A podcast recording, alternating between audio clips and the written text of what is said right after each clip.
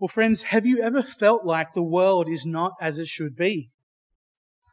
Uh, over the past few weeks, I've been having some conversations with uh, a number of my international student friends, and they've been telling me about some of the disasters and the atrocities that have been committed in their home countries.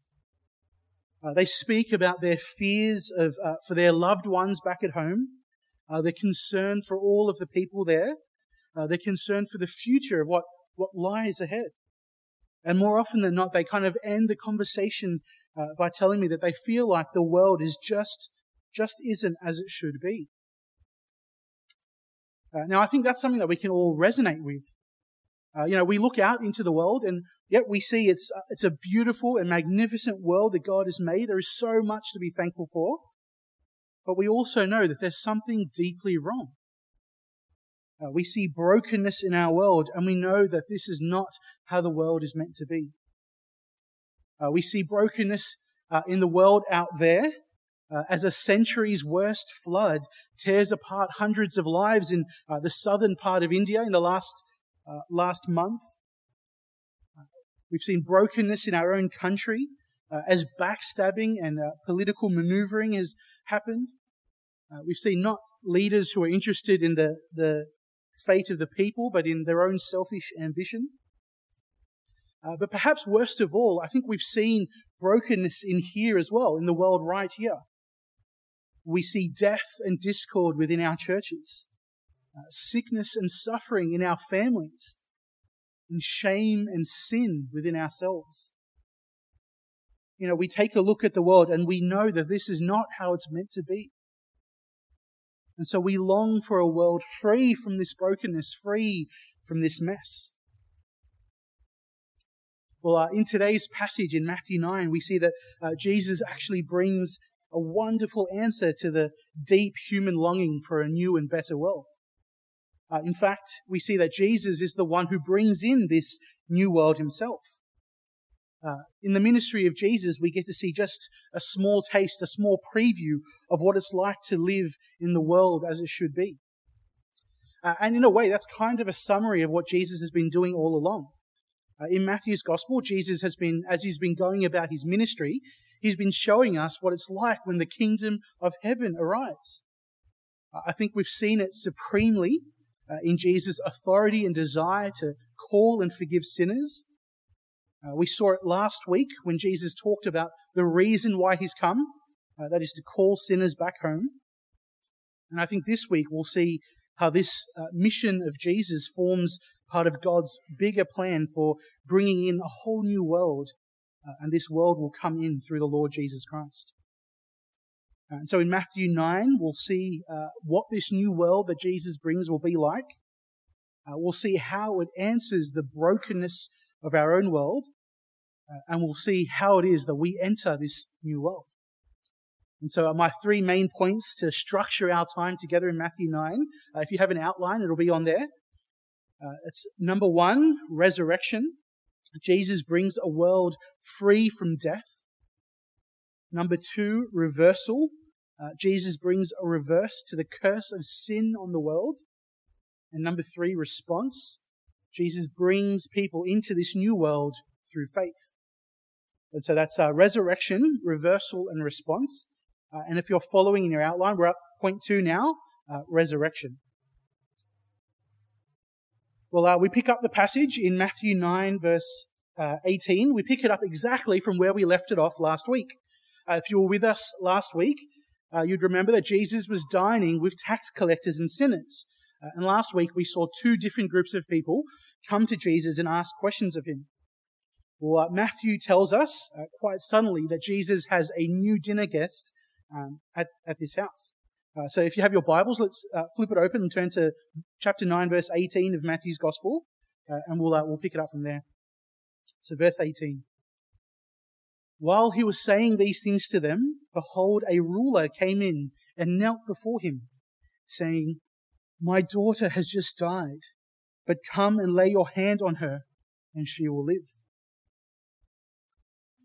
Well, uh, Matthew starts off this section by introducing us to a man who knows only too well uh, the brokenness of this world. Uh, we're told surprisingly very little about this man. We're not told his name or where he's from. Uh, all we know is that he is a ruler and that his daughter has just recently died. Uh, I think all of us know that death is a horrendous thing to go through, but I think we could agree that there's something especially distressing when it happens to little children. Uh, there can be no greater sign of the brokenness of our world than when we see little children die. And this man, this ruler, uh, was unable to do anything to help his daughter. Uh, for all his uh, strength and power, for his high position, for all his authority, he just wasn't able to do anything to help his daughter, to save her from death. Uh, everything he had in the world was ultimately pointless when it came to this most desperate need of his. And so this uh, deeply distressed and desperate man turns to the only one who can help him. Uh, he turns to the only one who could uh, help return his beloved, beloved daughter to him.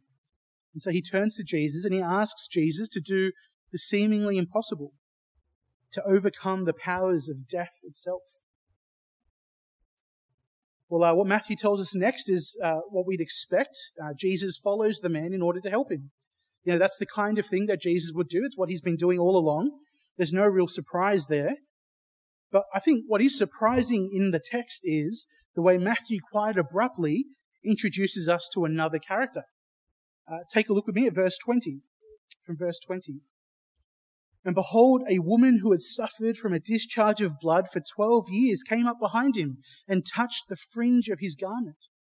For she said to herself, If I only touch his garment, I will be made well.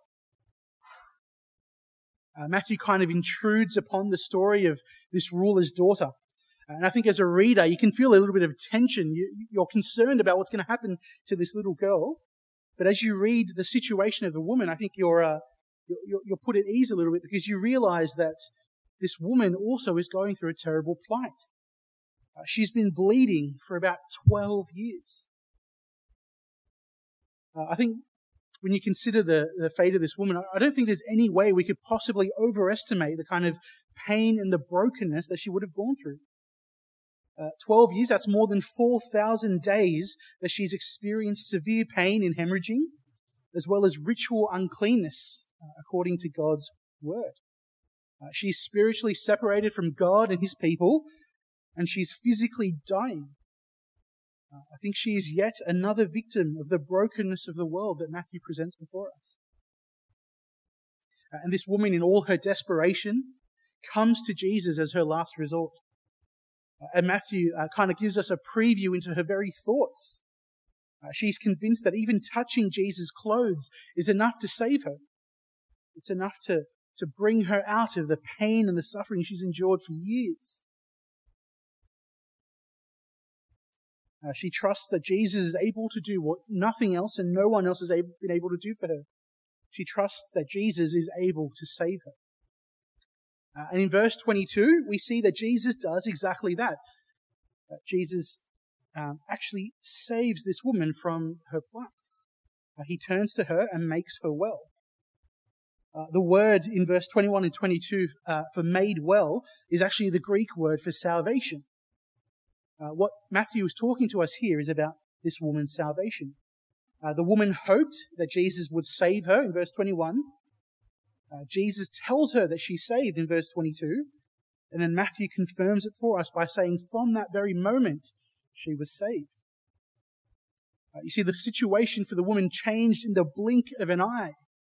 She went from uh, bleeding to death to blessed by God. I think here we see a glimpse of the amazing salvation that Jesus brings, and for this woman, it was a salvation from death itself.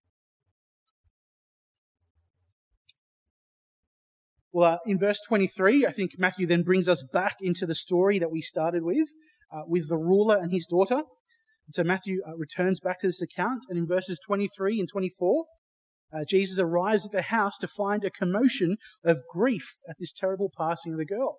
Uh, this was a common Jewish practice.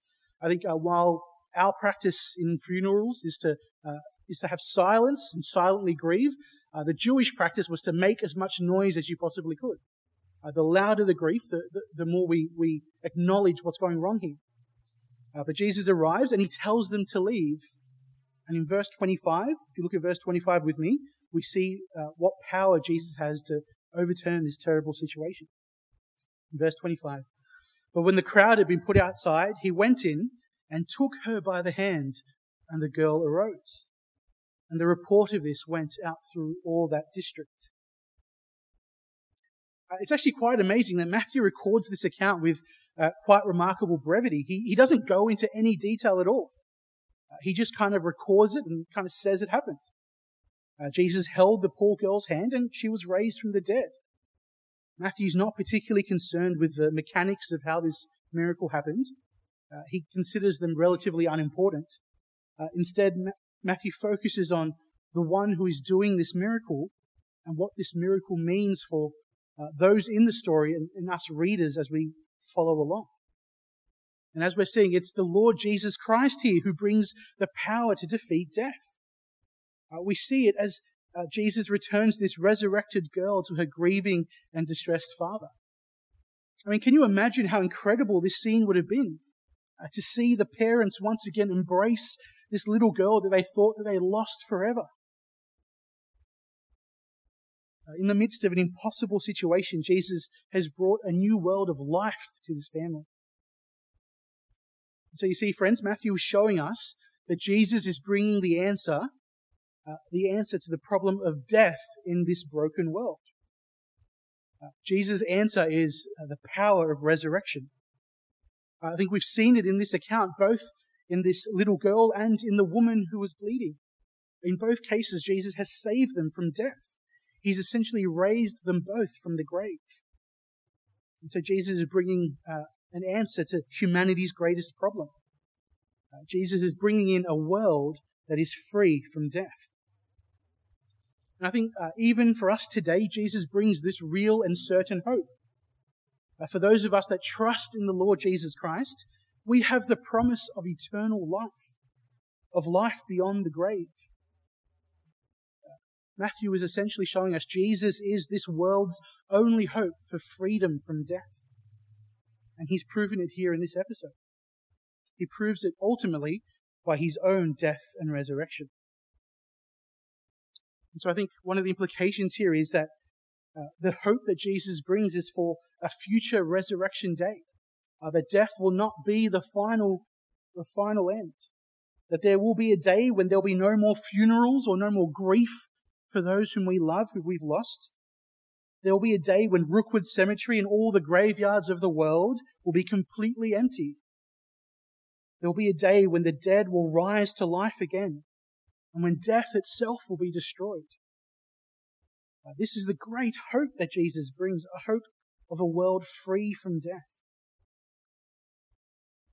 And so, friends, can I ask, do you share in this hope? Do you know the great comfort of the resurrection? You are looking forward to this death free world that Jesus brings.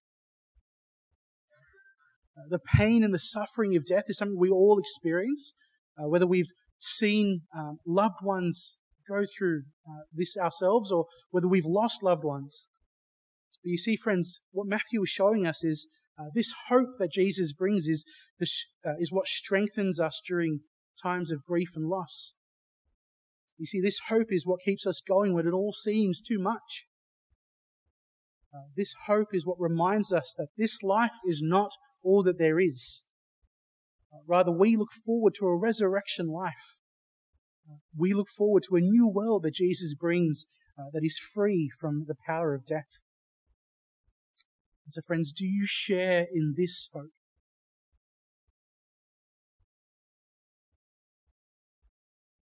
Well, um, just as quickly as Matthew's been moving through these accounts of Jesus, he uh, now moves into another episode in Jesus' ministry. And this time, uh, Matthew shows us how Jesus brings a reversal uh, to the curse of sin on this world.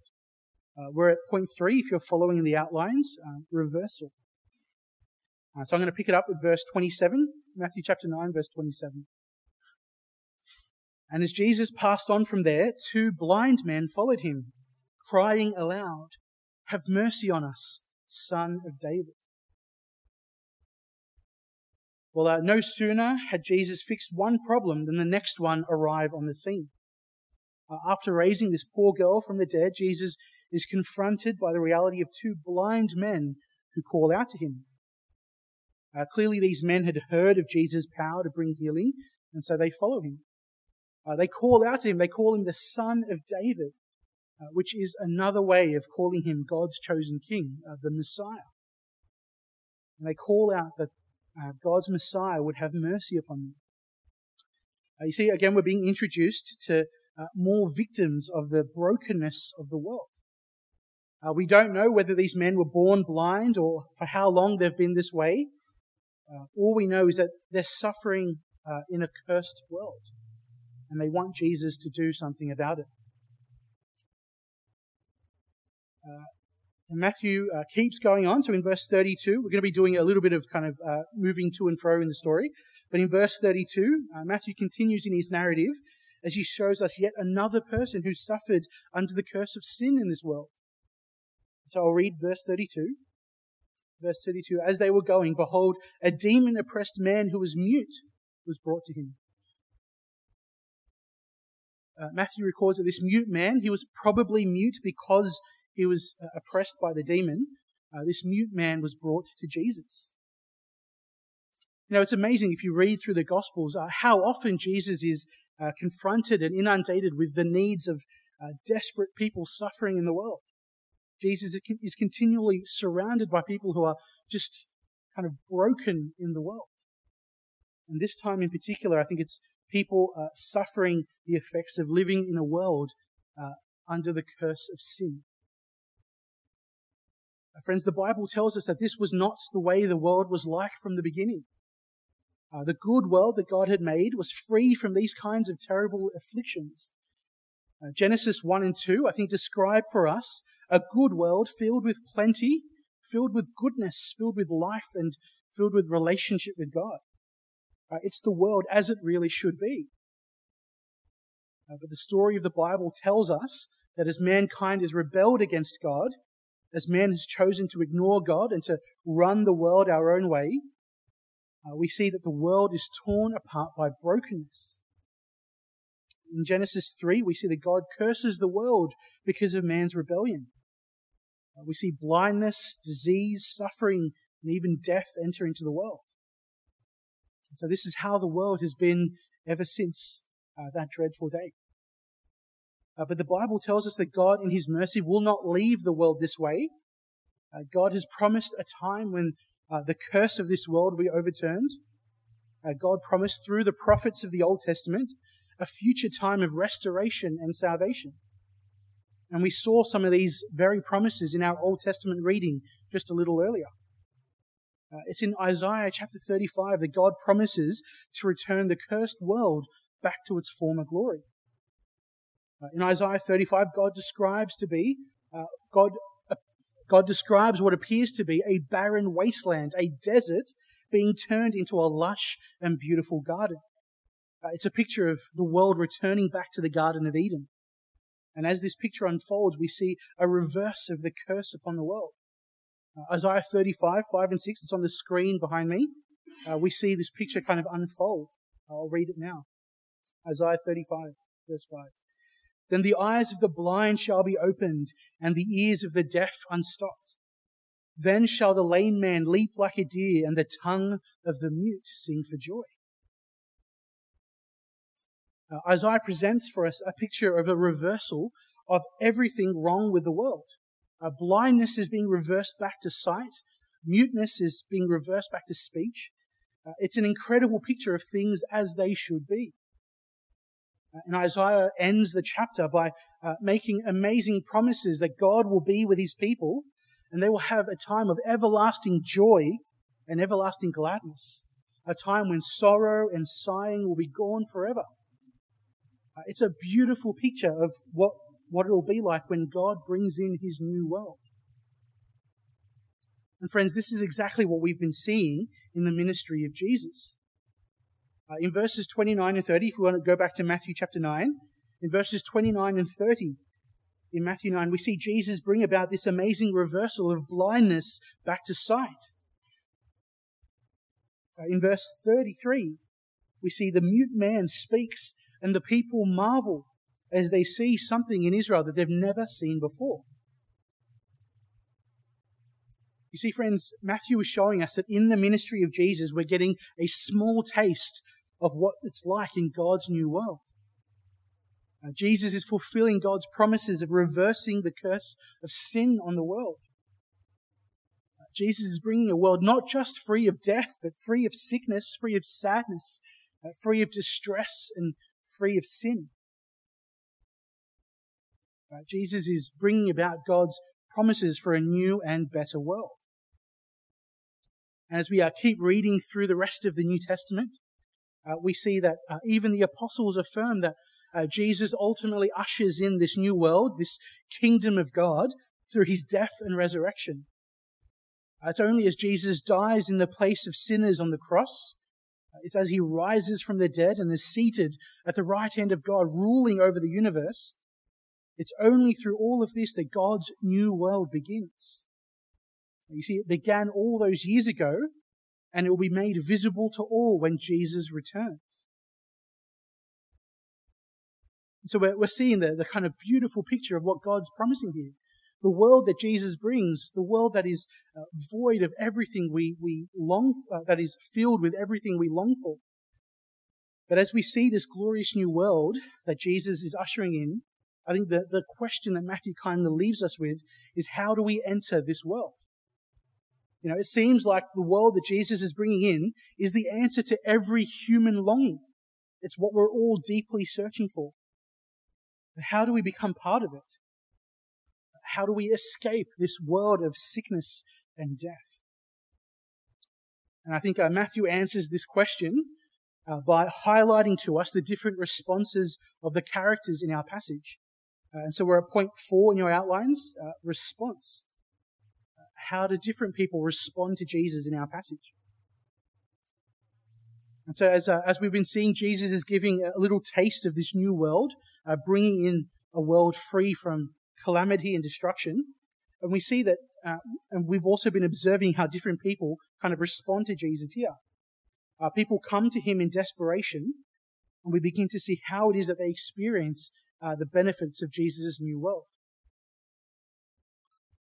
Uh, we saw it in verse 18, so all the way back in the beginning of our passage. In verse 18, the ruler, when he comes to Jesus, he comes kneeling before him.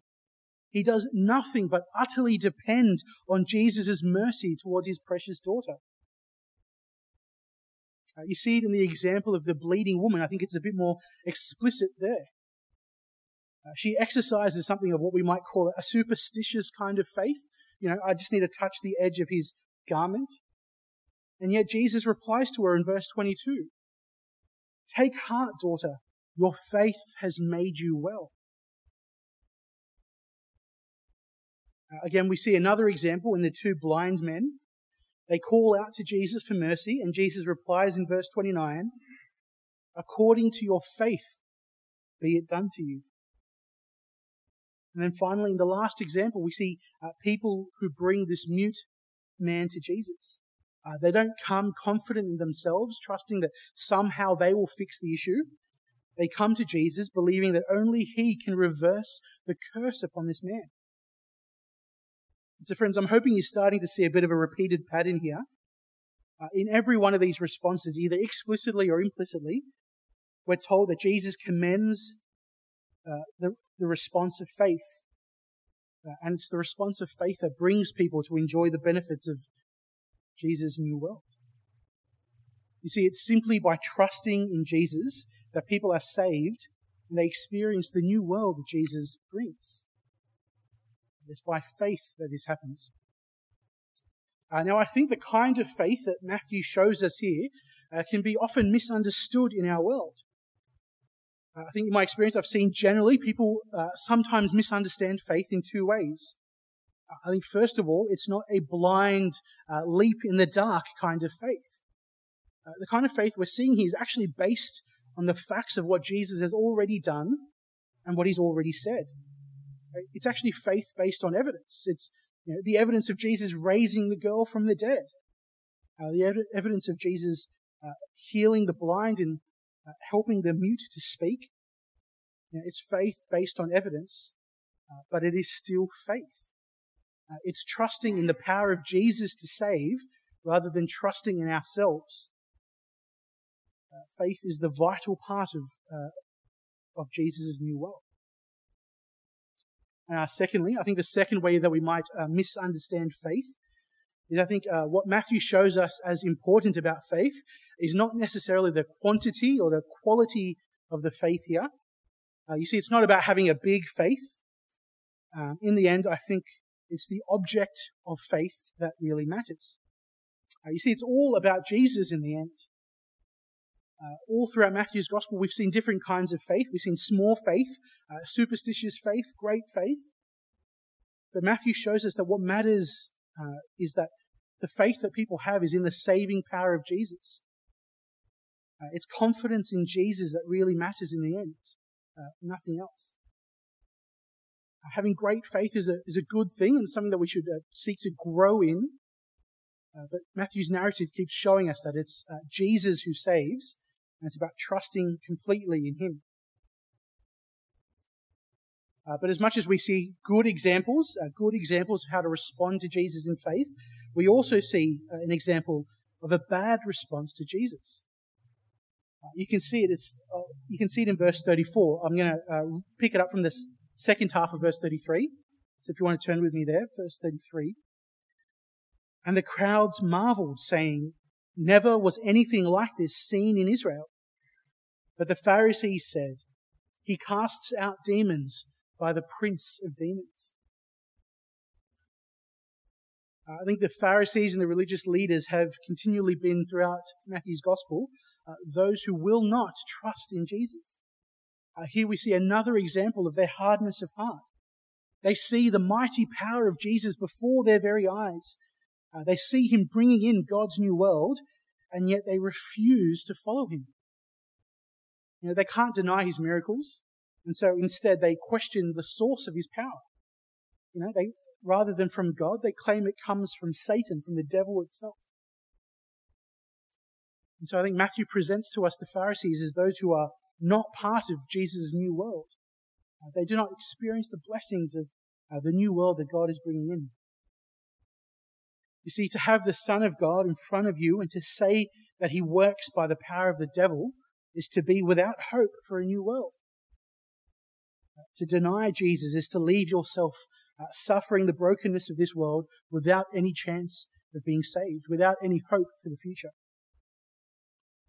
And so, friends, let me ask um, have you responded to Jesus?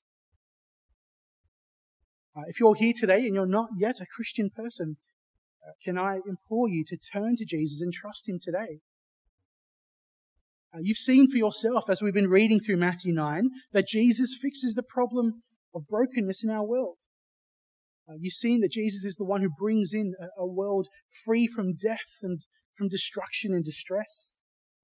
You've seen the way that Jesus shows mercy to those who uh, come to him in faith. So why not turn to him and trust him today? Uh, be a part of the new world that Jesus is bringing, uh, the perfect world, the world as it should be. Uh, friends, if you are uh, Christian people, people who are already trusting in Jesus, uh, can I encourage you to keep walking with Jesus throughout your days? I think uh, our world is filled with challenges that, that come to test our faith. Uh, the brokenness of our world can quite often leave us uh, disillusioned and feeling heartbroken. Friends, as we see Jesus in this passage, let's be reminded of the world that he brings in, that in the midst of our brokenness, uh, Jesus uh, brings the solution and the answer. Friends, let's uh, continue to walk with Jesus. Let's continue to set our eyes to Him. Let's seek to grow in trust in Him and set our hopes for the world that is to come.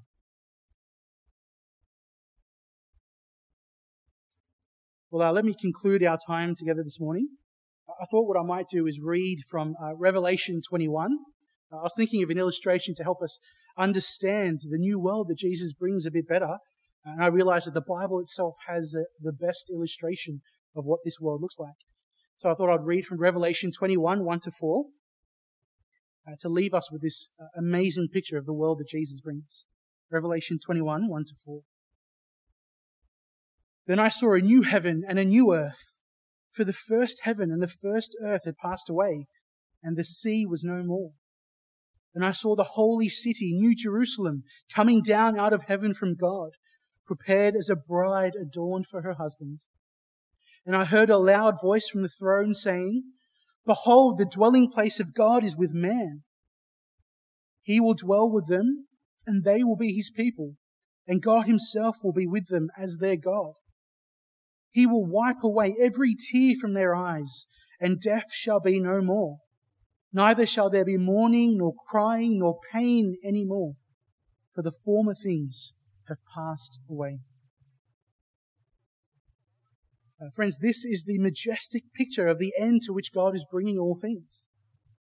Uh, this is the picture of the, the new world that Jesus brings. It's a, a beautiful picture of a world without brokenness, a world free from death, a world free from the curse of sin, and a world reserved for those who trust in Jesus.